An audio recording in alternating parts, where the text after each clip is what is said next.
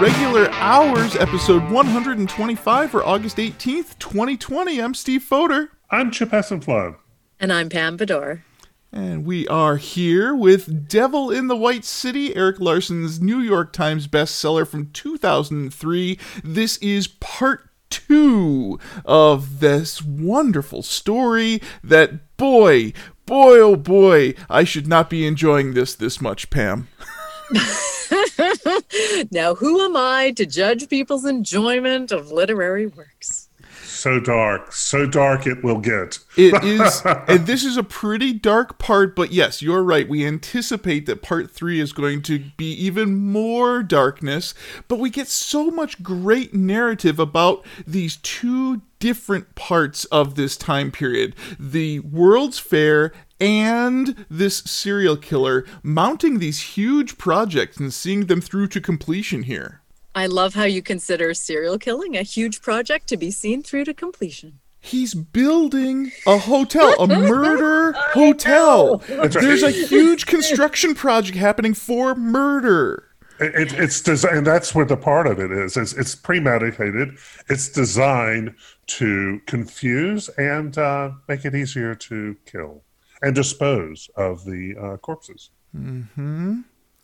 So one of my favorite quotes from this part, "The public will regard the work as entirely done, and I wish it were. For as far as I'm concerned, I presume anyone running a race has moments of half despair along toward the end, but they must never be yielded to." I think we can all identify with the idea of this is a big project that Daniel Burnham is in the middle of, and he's getting a little frustrated at this point in the construction.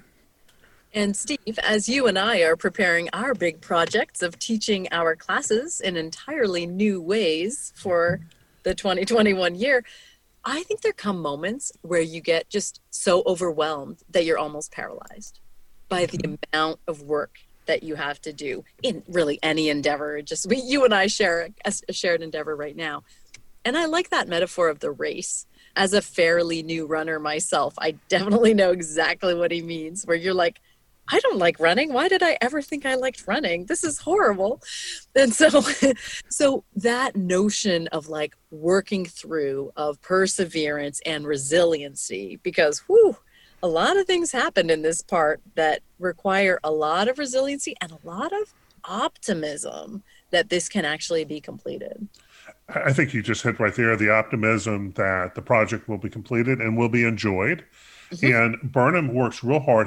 There's plenty of opportunities for him to throw down and just say, I can't do this, because as we're going to see, we're going to have buildings collapse and roofs collapse and things are built, leaks, get destroyed. Just everything you can imagine being a problem. And, our every other chapter guy, H.H. Holmes, seems to have a different way of dealing with it because, he just doesn't have a conscience.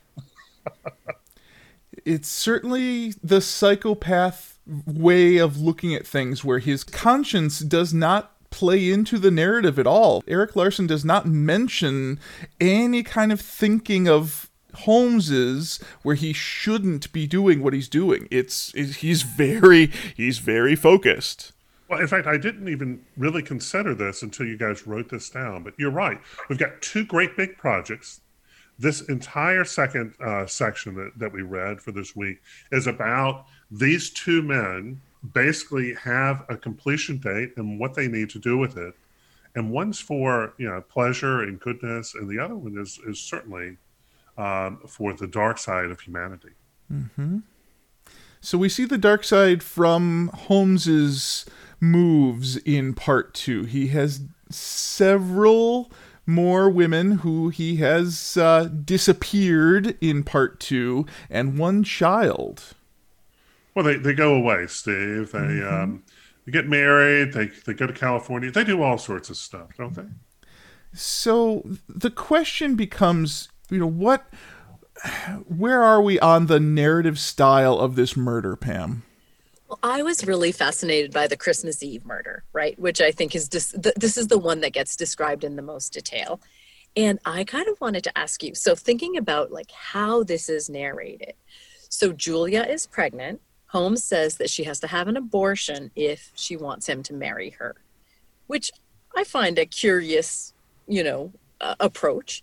And she agrees to the abortion, which I also found interesting since she's already a mother. So I feel like that's a really interesting moment. And for me, this whole scene, the buildup as well as the narration of the scene, makes me think of the genre that I study, because I don't study true crime at all. I study detective fiction, and we have spent the last 120 odd days reading detective fiction, where we see this kind of scene through the eyes of the detective, right? So our reader identification is with Watson and Holmes, looking at a crime after it's been committed, or every once in a while preventing one from being committed. But here, where is the reader identification? So I wanted to look at two quotes from this scene because I think they're very interesting.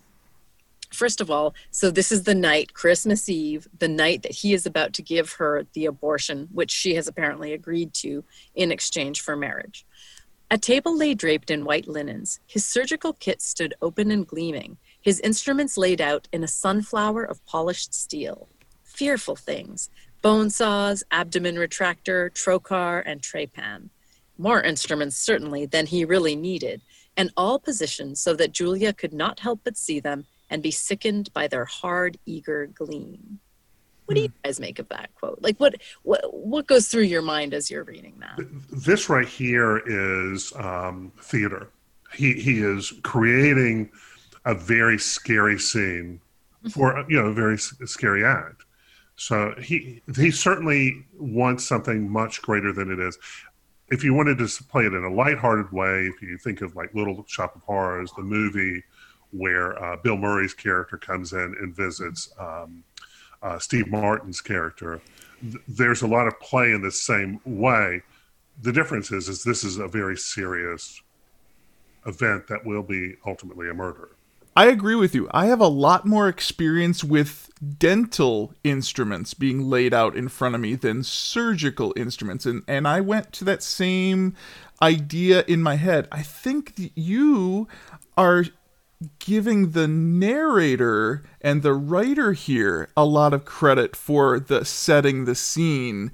The murderer certainly set the scene here too, but I think the narrative structure of this is for us. Well, and the writer has to set this up. I mean, it wasn't like there was a camera in there or he was documenting what he was doing, as far as I know. Mm-hmm. So this has to be part of the writer kind of, we know this happens, these events are happening, let me create a scary scene. The embellishment of the police report into these great words, eager gleam, is a great turn of phrase. Terrifying, but eager. And the sunflower of polished steel, this sort of aestheticization of a horror scene. Again, I don't want to belabor the point that we made last week, that true crime is a very is a genre that has some ethical complexities to it, but this notion of setting this up as an aesthetic moment is really interesting and feels very different in a true crime story than in a detective story. Yeah, I agree with that. This is a narrative that, again, if you didn't know this was real, you could assume that this was made up by the authors, because the author's words, those metaphors that he's using, certainly were not in the police reports. This is certainly his writing talent here. The other scene I wanted to look at is when Holmes gives Julia chloroform. She gripped his hand more tightly, which she found singularly arousing. He held the cloth over her nose and mouth. Her eyes fluttered and rolled upward. Then came the inevitable reflexive disturbance of muscles, like a dream of running. I thought that was really interesting because, who are we supposed to identify with here? As a reader, am I with Holmes? Am I with Julia? What's my reaction supposed to be? Disgust or pleasure? I mean, it's a very interesting scene, I think. Well, I actually was walking while I was listening to this scene, and it was nighttime. And it's raining, and this was a pretty dark scene for me to deal with. And I kept, when I was kept thinking of this is like a horror movie where I'm just watching this madman, this Holmes, and this is, he's setting this thing up, and he just, you know, he took the chloroform, he placed it over her mouth, and all this happens. And she is truly there, and we're just to watch her die is really the way I was reading this. But unlike a horror movie, we do get feelings from the murderer. His arousal at the idea of this murder is disturbing, something we don't get out of Michael Myers or Freddy Krueger. Well, maybe a little bit out of Freddy Krueger. We might get a little bit of his viewpoint. Think of it a little more like Hannibal Lecter, where, you know, the mind. Yeah, it's again, because there's a detective in that, the story of Hannibal Lecter is actually mediated through the investigation. Sure. Our reader identification is with a detective clearly wanting Hannibal to get caught, right? And so here it's like, where's our reader identification supposed to be? It's very interesting. Oh, I think so too. I think it's pretty equal between the two characters. I think that that Larson has given us the viewpoint of both characters very equally here. Sure. Well, and I should also mention that Larson, in his preparation for the research to write this book, he looked at Truman Capote's In Cold Blood as sort of a blueprint of maybe how to create this story. And so there's another story where there's just a lot of details that the writer has to provide that may or may not be, you know, as true as they could be. So Holmes does kill Julia, and we find out that he has her skeleton turned into a hanging skeleton in a doctor's office somewhere. Yeah, that's a little bit disturbing. Very. And I think it speaks to this notion that at this time, and I suppose I shouldn't, put a bracket around that, there's this notion that life is expendable, especially the lives of women and of working men, because we do see quite a number of accidents in the building of the fair at the same time. And I think it's interesting that he does give some background about the 1890s perspective on how corpses get used in medical research. And there's one quote that I wanted to look at here too. During his own medical education, Holmes had seen firsthand how desperate schools were to acquire corpses, whether freshly dead or skeletonized. The serious, systematic study of medicine was intensifying, and to scientists, the human body was like the polar ice cap, something to be studied and explored. Skeletons hung in doctors' offices where they served as visual encyclopedias. With demand outpacing supply, doctors established a custom of graciously and discreetly accepting any offered cadaver. They frowned on murder as a means of harvest. On the other hand, they made little effort to explore the provenance of any one body. Grave robbing became an industry, albeit a small one, requiring an exceptional degree of sang-froid. In periods of acute shortage, doctors themselves helped mine the newly departed. Now, I thought the phrasing there was very funny. This idea of mining graveyards for fresh corpses. Now, this is very fascinating, right? Do you guys, and I think it raises an ethical question. Do you guys think it's wrong for doctors to accept corpses without asking too many questions? I mean, after all, it's for the public good. They're really trying to make huge advances in medicine that are going to benefit the entire society. Is it really so wrong to participate in a little mining of the graveyards themselves? Well, are you talking about today or at that time? Or that time, in the 1890s. What do you think? Well, I mean, today we've solved that, right? Because, on your driver's license, you have that ability to give your body for research. And we also have a pretty good idea of how the human body works compared to 130 years ago. But if you're in medical school, you're still working on cadavers, and it's just part of what it is. At that time, you can just see that certainly it is a different time, and it just seems so interesting that the part we mentioned is. Wasn't he part of like Kentucky, University of Kentucky? They were going to Louisville, and they were talking about the asylum graveyard. There's not even a body left in it because basically, if somebody dies, they bury them, and then like the next day, the medical students come dig them up or dig the person up and send them off. The dead's dead, and it's a lot of it has to do with maybe a religious background or what you think ends up happening to the body when it's passed. I mean, you can think about, you know, Egyptians took incredible amount of dedication on how to work with the wealthy person or a king's, a pharaoh's body. But was the everyday Joe treated that well? I don't know if that was the case. But the morality of the doctors accepting bodies without asking any questions, that is certainly morally dubious. You know, is there a mystery to be solved? Is there a family looking for this person who has been disappeared? You know, the Crows, that family that was expecting to spend Christmas with Julia and Pearl, are they hurt by her disappearance, and should a doctor have at least raised a question? At that time, it was a different time. I mean, you could be in an area, Steve. Imagine going on the vacation you went on this summer, where you went away, yeah, but you don't have fingerprints, you don't have anything. You just died. How do they identify you? Well, if there's a use for you. Maybe the doctors, maybe the medical school ends up using you. Finally, I'm useful. Wow, thanks, Chip, for that really personal example. Well, I used that. Of an unidentified body belonging to our friend Steve. That was nice. Right. I just want to jump in. Make it dark. Chip. I just want to jump in here and say, in the 1890s, perhaps more than any other period, we have this really hard-fought epistemological conflict between science and religion. This idea of like, how do we know what we know? Because the late Victorian period is really a time of huge shifts.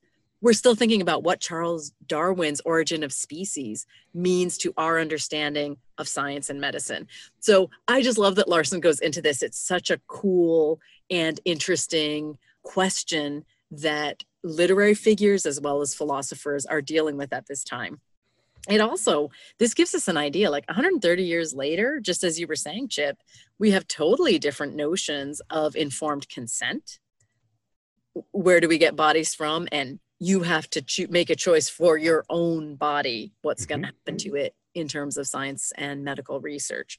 And science has just changed so much. So anyway, it's kind of a small point that he makes, but I think he makes it really well. Oh, I think so too. We get another introduction to Frederick Law Olmsted Sr.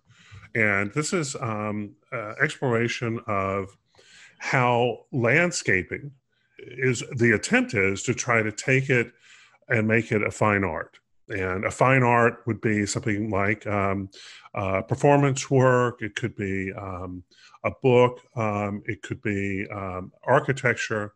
But this is really taking nature and, you know, willing it to the whims of a human. And Olmsted certainly spent a lot of effort thinking about this and arguing that this is a fine art. I'm going to mention a few things about him. One, he was not trained as a landscape architect. This was his skill and the reason why he ultimately received his first contract, which interestingly enough was Central Park in New York, was he understood the land that was being given to him. And the second part, he was very good at handling large projects.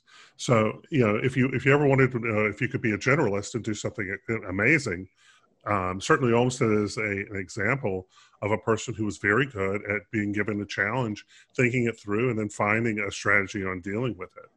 Now, he had a lot of different factions working with him as when we're dealing with Central Park. And part of it was that there are formal gardens like the ones in Germany and in France.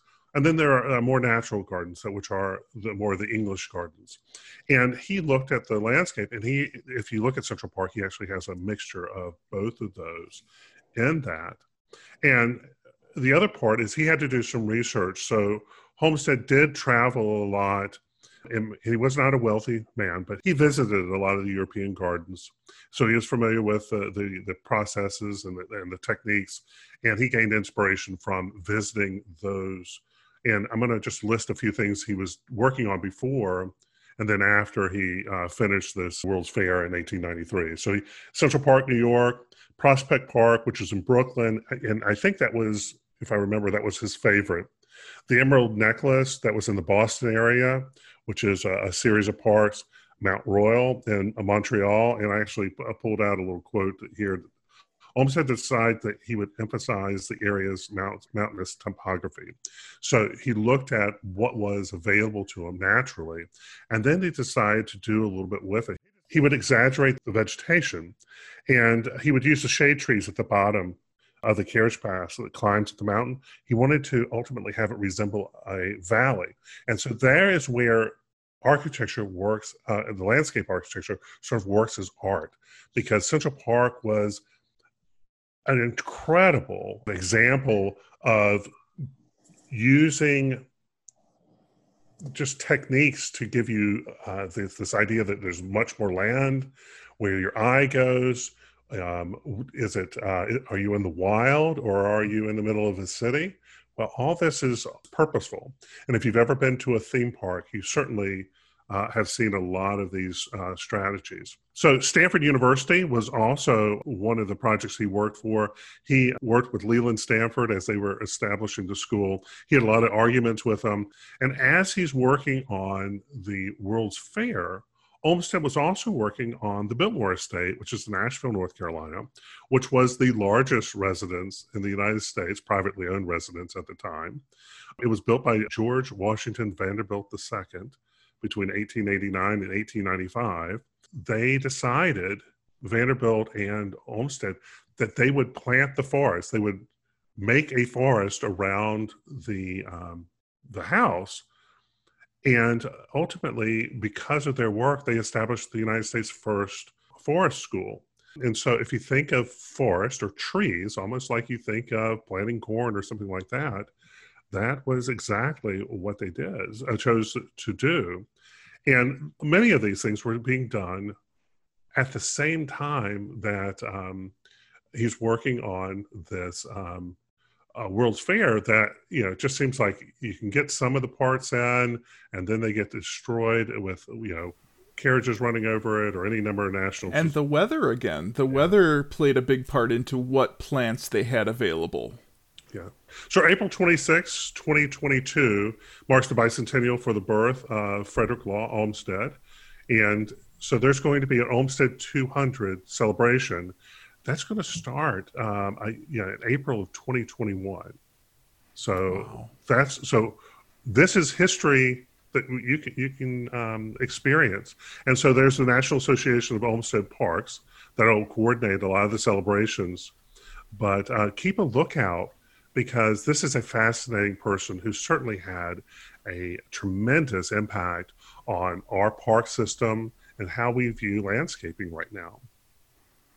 And you brought up the idea of the theme parks, and we think that there's certainly a spark here in this World's Fair that started the idea of the landscaping for theme parks afterwards, and the building too. It's interesting that Elias Disney, Walt's dad, was one of the people putting together this World's Fair in Chicago in 1893.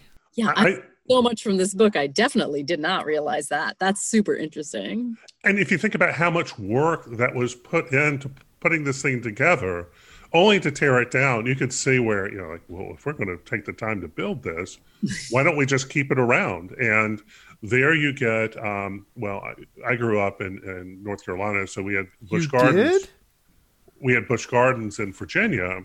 And that was, it's almost all parks. It's almost, a lot of it's just hidden inside. And if you've ever been to a Disney park, you can see the power of you know, how they, you know, plant the trees and how, where the flowers go, and sort of how they use those kinds of strategies to create private areas in usually a very small acreage. And it's so interesting to look at all of the different people who have put these things together over the years. And we have a very interesting architect in this story that gets added in part two, huh, Pam? Well, I thought this was fascinating. So I love that they create a woman's building that's separate from all of the other buildings. And of course, to create a woman's building, you want to hire a woman architect. And so they had a competition. They were paying a woman architect $1,000 instead of the $10,000 that each of the male architects received. She designed the women's building. And I think it's funny because I feel like today we wouldn't really expect a separate women's building, right? And we wouldn't expect that only a woman architect would be able to design such a thing. But this is pretty typical of the 19th century, where you have, written in 1888, you have Edward Bellamy's Looking Backward, which is one of the great American utopias that has women totally separate. Like in a utopian world, men and women would have completely separate workplaces. And so this is very typical. Women detectives were employed specifically so that they could interact with female suspects and they could do interviews of any kind of women witnesses or suspects. The women's building contained exhibits of work from women across a bunch of fields in fine arts, in literature and music, science, home economics. But it's not only about like a celebration of women's achievement. It's also, there's something about separating out women's and men's achievements. It was interesting. I did a little bit of research that the women's building was next to the children's building, which didn't include fine art by children, but rather exhibited American 19th century best practices for child rearing and education. So this is another place. And it was designed by children. I know, right? No? Exactly. Is that not how that works?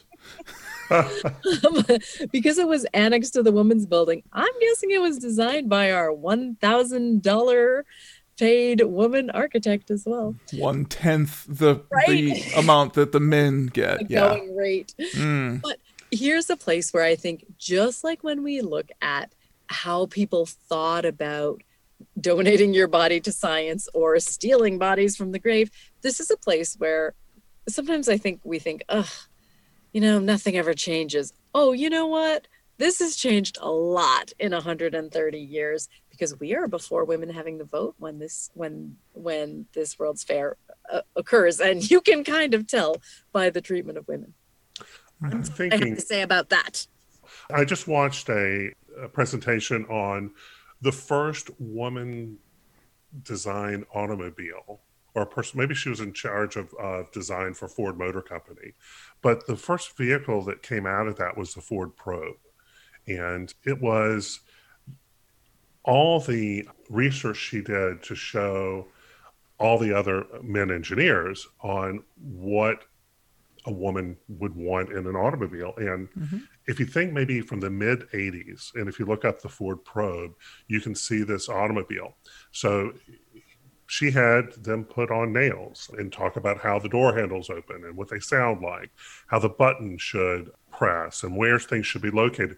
Because many times when you're building an automobile, you're building it for this mythical person that is not male, not female. It's just this person. And if you've ever been in an automobile that fits you incorrectly, it's too big or too small, then you recognize like, oh, there should be some real thought put into this. But anyway, it's interesting that it's roughly 100 years later when we get our first woman design automobile. Perspective. It's all about perspective. I say it every day of my life. And the idea of what you need, because you know your needs and the needs of everybody else in the world might be different from what you need.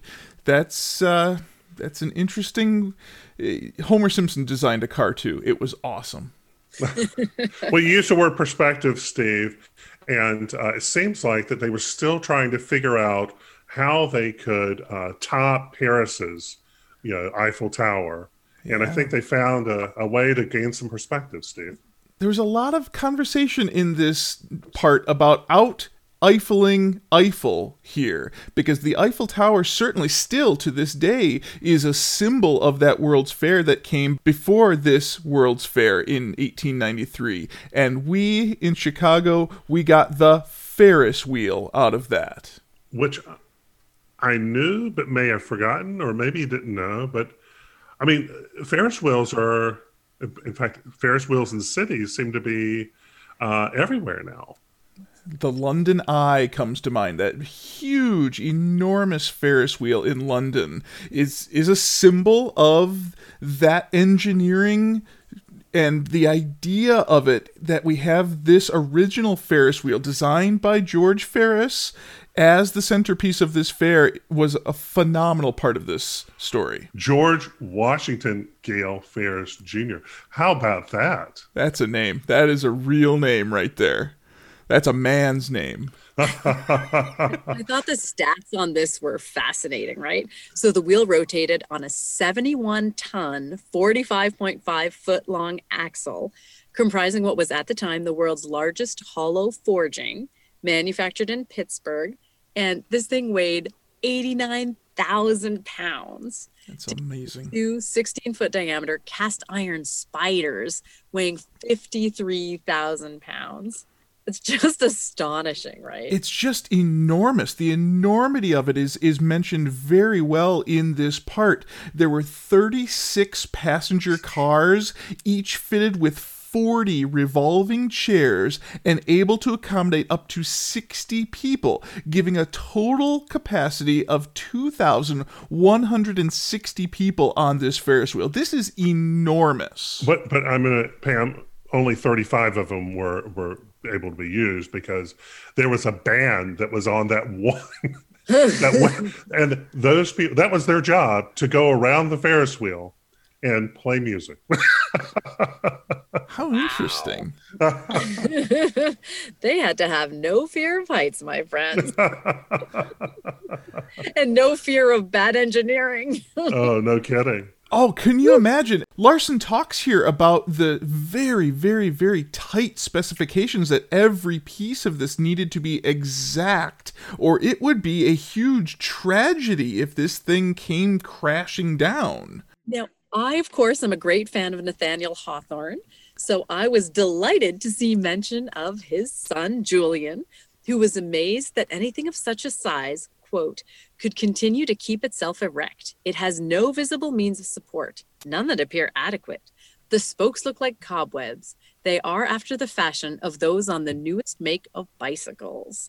And so, again, the importance of the bicycle in the 19th century as a means of transportation, but also just as giving people new options because they can move around more easily. And then that same engineering principle, just like, expanded to this huge, huge, dominating figure in the World's Fair. So your dinner conversation is, did the Ferris wheel out Eiffel? Boy, the Eiffel Tower still stands to this day as a singular symbol, but Ferris wheels are around the world, so I would say yes. They certainly made a statement, didn't they? And the enormity of this, wow, just I can't wrap my mind around these train-sized cars that are going around in a circle in the air, and the peril that these people are in, and the engineering that it took to keep this going. Well, if you've gone, all right, so Chicago does not have this Ferris wheel today.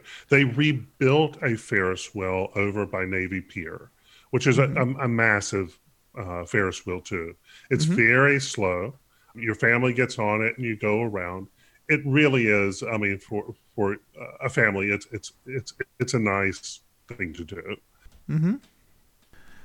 So this comes back to the challenges that were a part of this giant project. This giant Ferris wheel was certainly one of the many big things that needed to happen to make this fair successful.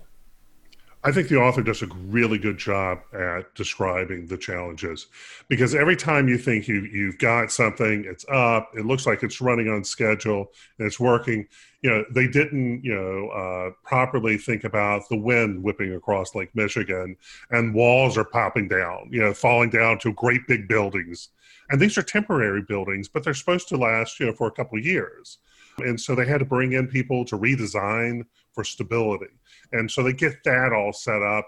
And then, you know, all of a sudden there's a big snowstorm and a roof caves in. And so you're like, oh, well, okay, now we get to rebuild this. Well, the fair's opening in a month or 2 months. You've got to redo everything. And that brought into, in my opinion, a lot of the ideas of the labor challenges they had. And so initially, it sounds like they're paid well, they're housed and fed well, but they run out of budget, and you know, and so they got to start firing everybody. When things happen, like walls falling down or roof caving in, they have to hire people and they have to work them overtime, which obviously puts those people in some real challenging situations. And eventually, the labor just says, "Hey, we're going to have a strike over this," and this may be the birth of what the modern labor movement is in the United States. What do you think? I think that there's certainly some workers' rights issues that were raised here for the first time, and we certainly saw some deals that needed to be made to make all this happen, because everybody agreed that this fair was important, and those deals had to be made. Well, I mean, we when we were reading the Sherlock Holmes story that took place in Pennsylvania with the coal mines, I mean, certainly those labor issues were, you know, going on. So this was certainly very topical of the time.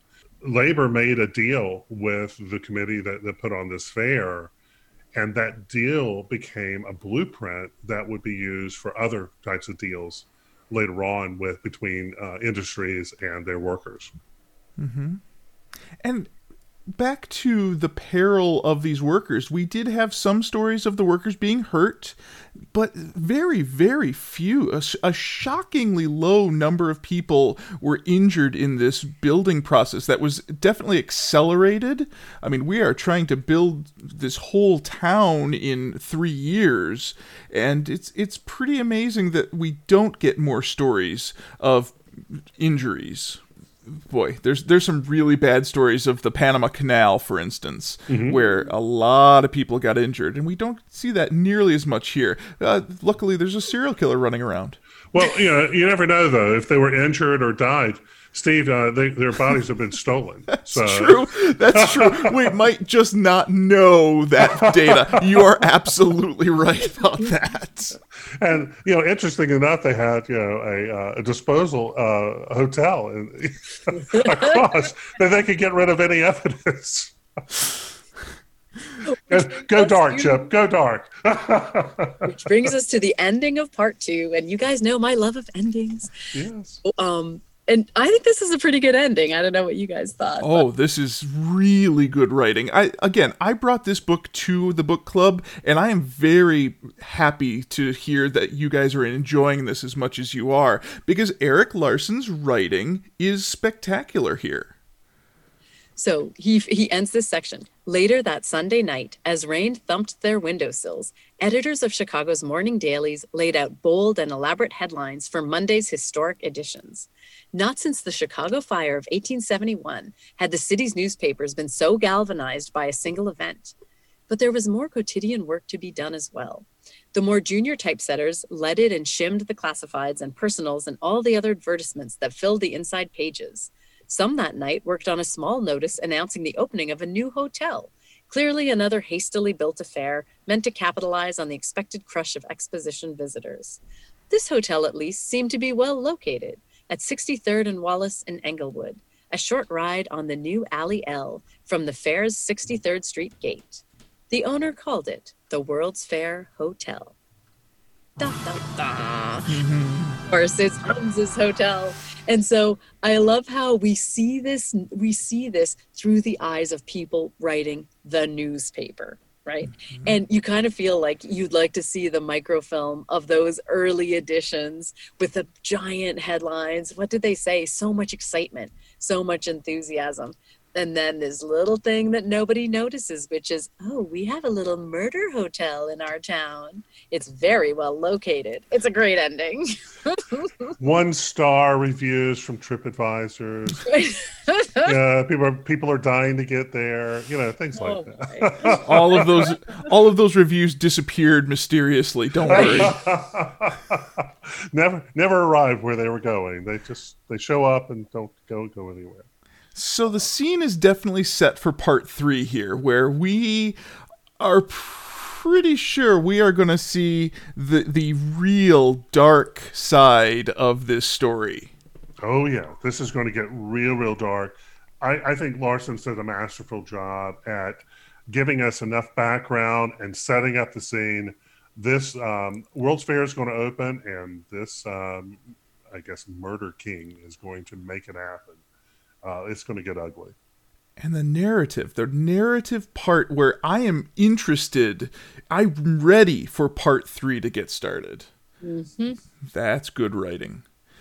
I don't know, Chip. I think we have enough information to survive another week. What do you think? Only if we can come back next week, Steve. Pam, can we come back next week? I think we have to. Part 3 of Devil in the White City. Wonderful. We would love to hear from you. We would love to hear how you're doing with your reading assignments. How's school going? How's your giant projects that you have been putting together for the last 157 days? We would love to hear from you. Give us a call or a text. Our phone number is 805-410-4867. Our website is sandwichesatirregularhours.com. Our email is sandwichesatirregularhours@gmail.com. We're on Twitter and Instagram and Facebook. We're on Apple Podcasts and Spotify and YouTube, so you can check us out on all of those ways that you listen to podcasts. I want to thank you again for listening to Sandwiches at Irregular Hours. I'm Steve Fodor. I'm Chip Hassenflow. And I'm Pam Bedore. We'll see you in the future. What I want to talk about is what I want to thank you for. What I want to thank you for. It means so very much to me. Without you, I would never